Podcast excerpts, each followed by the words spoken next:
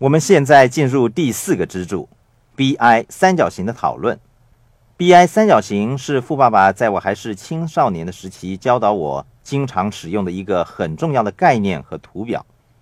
有许多人曾经跟我说，我在五年前也有这个创意，可是有人已经付诸行动，把这个产品制造出来了。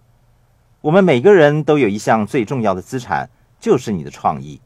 我相信。我们每个人的脑袋里都有一些价值百万、千万甚至亿万的创意。问题是，大多数人从来都没有接受过怎样把创意转化成为数以百万、千万甚至亿万财富的训练。BI 三角形是一个非常重要的概念，因为它是获得巨额财富的关键。富爸爸经常强调，BI 三角形是十分重要的，因为它可以使你的思想形象化。大多数的人没有获得成功的原因，纯粹是因为他们在学校学到的是如何工作，他们从来没有接受过如何把创意转化为财富或资产的训练。我重申，BI 三角形是一个非常重要的概念。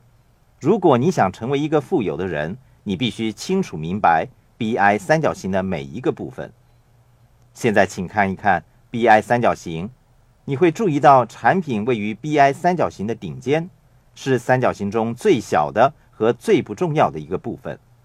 当人们对我说“我有一个新产品的创意”，我会跟他们说：“那又如何？”